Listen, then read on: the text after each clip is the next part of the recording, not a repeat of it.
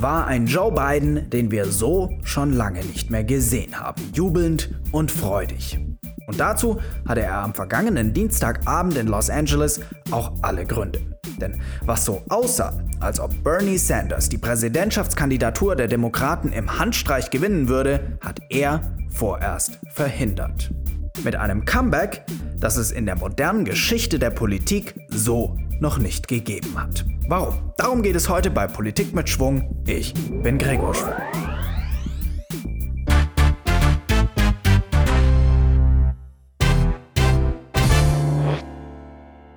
Das Jahr 2020 hat für die amerikanischen Demokraten eine Bedeutung, die man eigentlich kaum in Worte fassen kann. Es geht für sie praktisch um alles. Und damit sind nicht irgendwelche politischen Sachthemen gemeint, sondern es geht zuvorderst darum, Donald Trump zu besiegen. Und mit diesem Ziel haben sich bereits im vergangenen Jahr Dutzende Politiker gemeldet, die von sich dachten, sie wären die geeignete Person, das zu tun. 28 Politiker warfen ihren Hut in den Ring, um Präsidentschaftskandidat ihrer Partei zu werden. In Worten 28.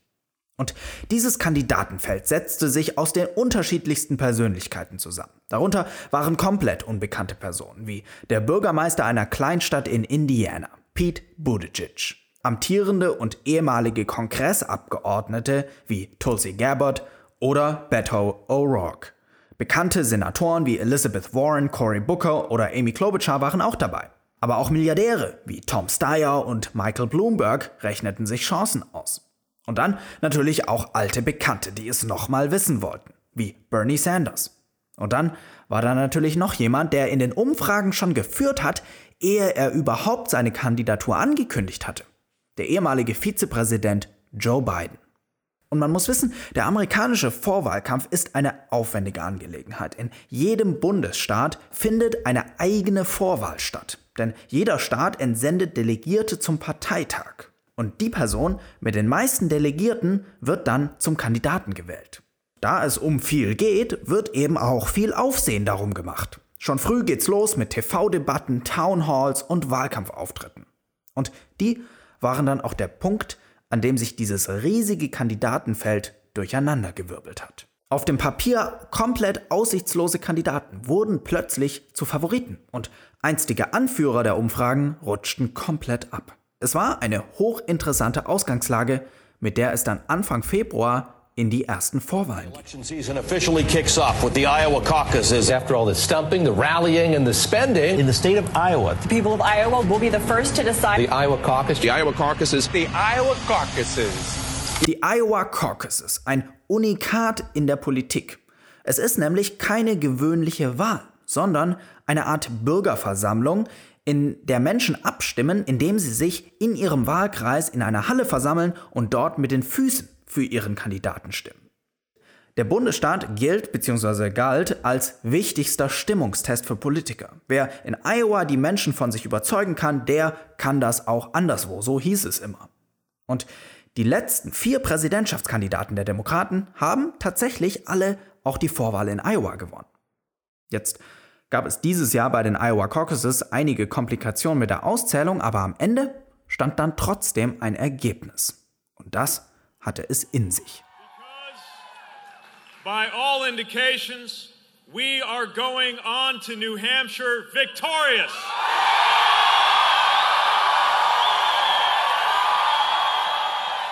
Jawohl, richtig gehört. Der 38-jährige ehemalige Bürgermeister von South Bend, Indiana, hat in Iowa gewonnen.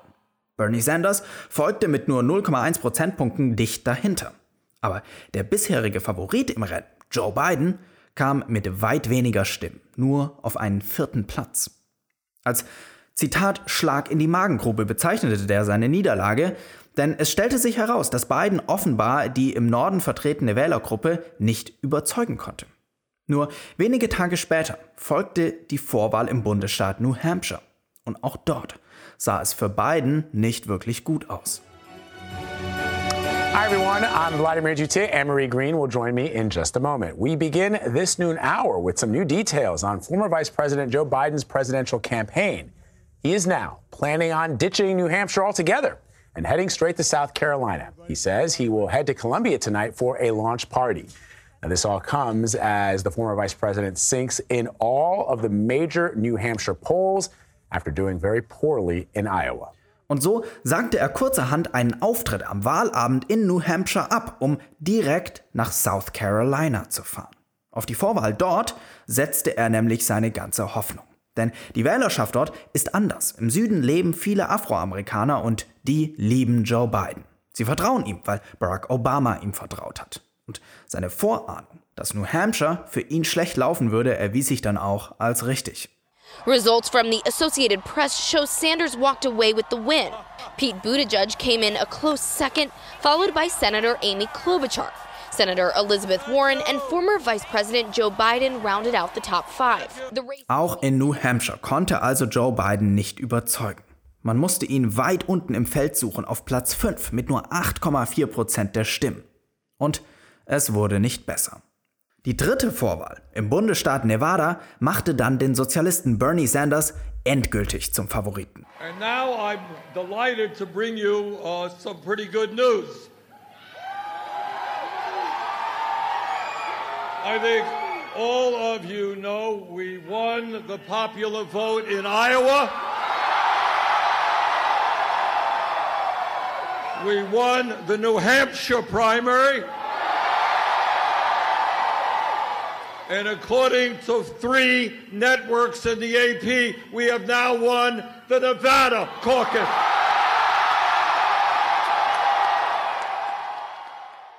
Sanders gewann in Nevada mit atemberaubenden 46 Prozent der Stimmen.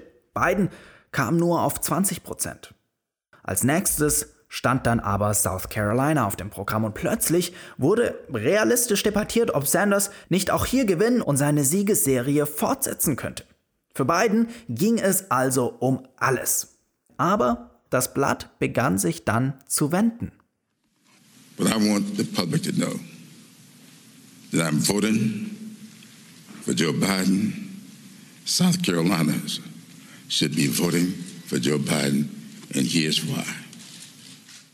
Das war der Kongressabgeordnete Jim Clyburn aus South Carolina. Und Clyburn ist in seinem Staat eine Art Politikerlegende. Wenn der etwas sagt, dann hat das Gewicht. Denn in der afroamerikanischen Community ist er so eine Art Vaterfigur. Und Afroamerikaner sind dort mit Abstand die größte Wählergruppe. I know Joe. We know Joe. But most importantly, Joe knows us. That's right.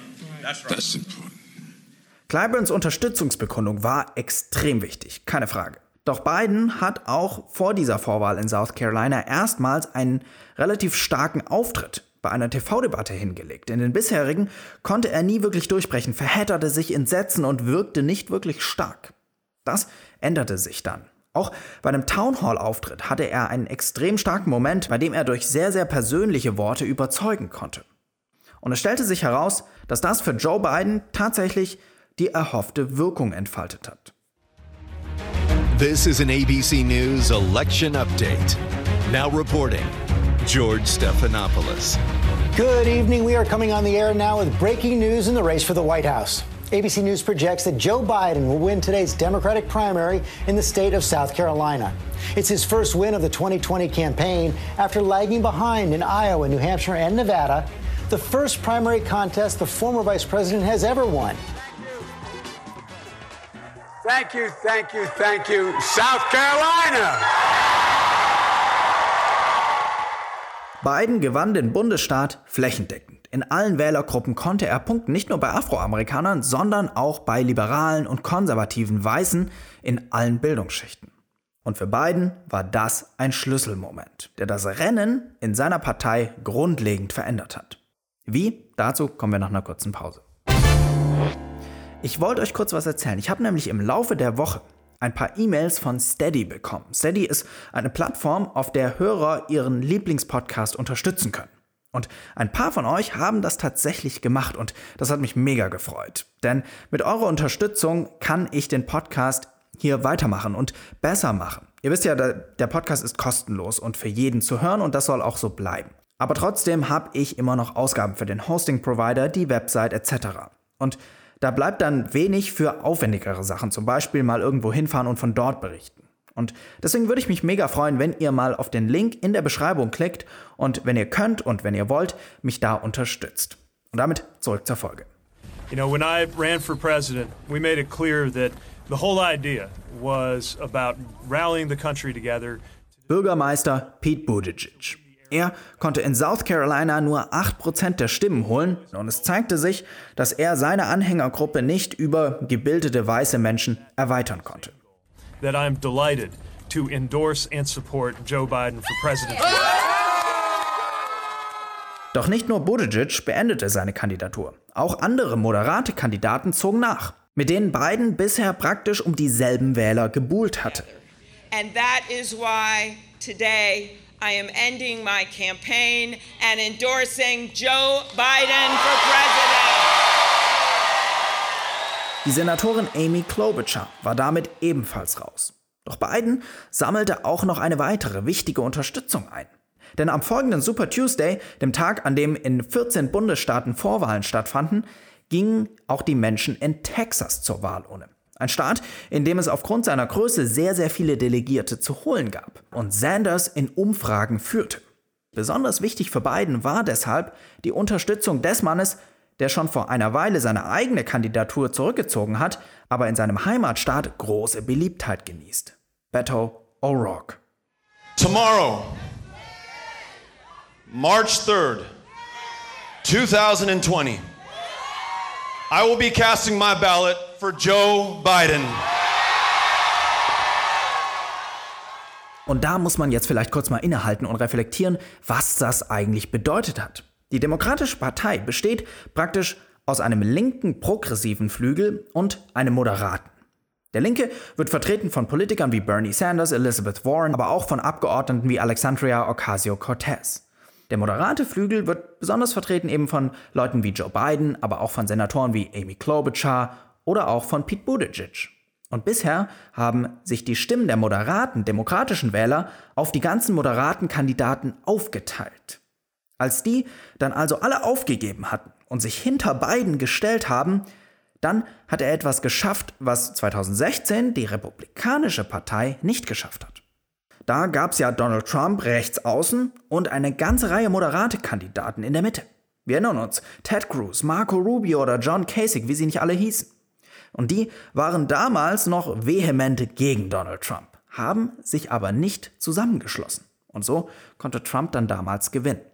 Bernie Sanders merkte das dann auch ganz trocken an, was seiner Meinung nach in der Demokratischen Partei dieses Jahr passiert.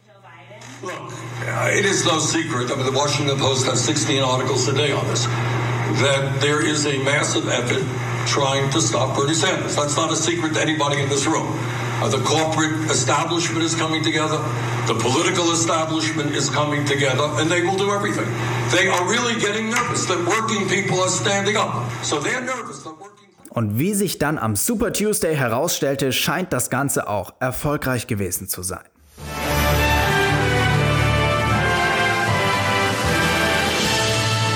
Joe Biden gewann von den 14 Staaten ganze 10. Und das auch noch in solchen, in denen er noch nicht mal Wahlkampfauftritte absolviert hat, wie zum Beispiel in Massachusetts. Dort hat man eigentlich gedacht, die Senatorin Elizabeth Warren, die aus diesem Staat kommt, würde hier gewinnen.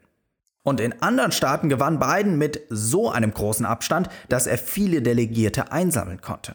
Bernie Sanders gewann nur in vier Staaten, darunter in seinem kleinen Heimatstaat Vermont.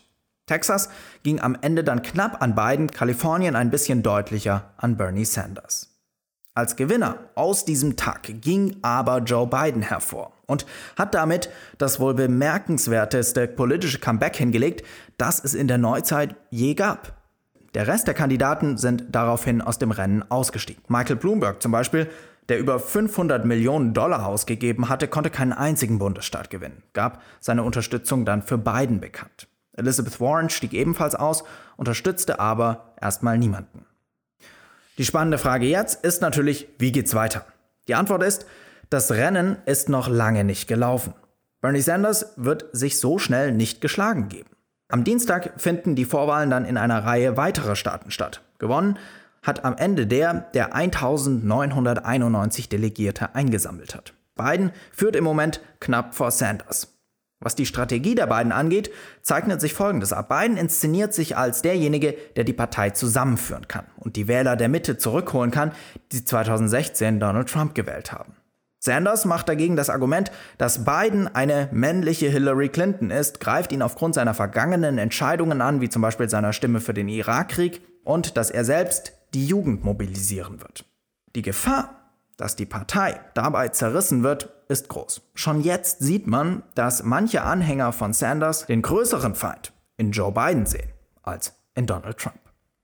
Okay, fassen wir das Ganze mal zusammen. Joe Biden ist nach einem äußerst schwachen Start zurück im Rennen. Und es wurde zu einem Rennen zwischen ihm und Bernie Sanders. Geschafft hat er das durch eine Reihe Unterstützungsbekundungen anderer. Mit seinem ersten Sieg in South Carolina bewies er dann, dass er doch gewinnen kann. Und das brachte ihm dann die endgültige Unterstützung der Moderaten in seiner Partei ein, die sich alle hinter ihm versammelt haben. Sanders hatte dagegen praktisch keine Chance. Für die Partei wird das Rennen damit zur Zerreißprobe. Und das war Politik mit Schwung. Der Podcast wurde am Sonntag um 20 Uhr aufgezeichnet. Wenn es euch gefallen hat, dann empfehlt die Folge doch gerne weiter oder unterstützt mich auf Steady. Den Link dazu findet ihr ganz oben in den Show Notes.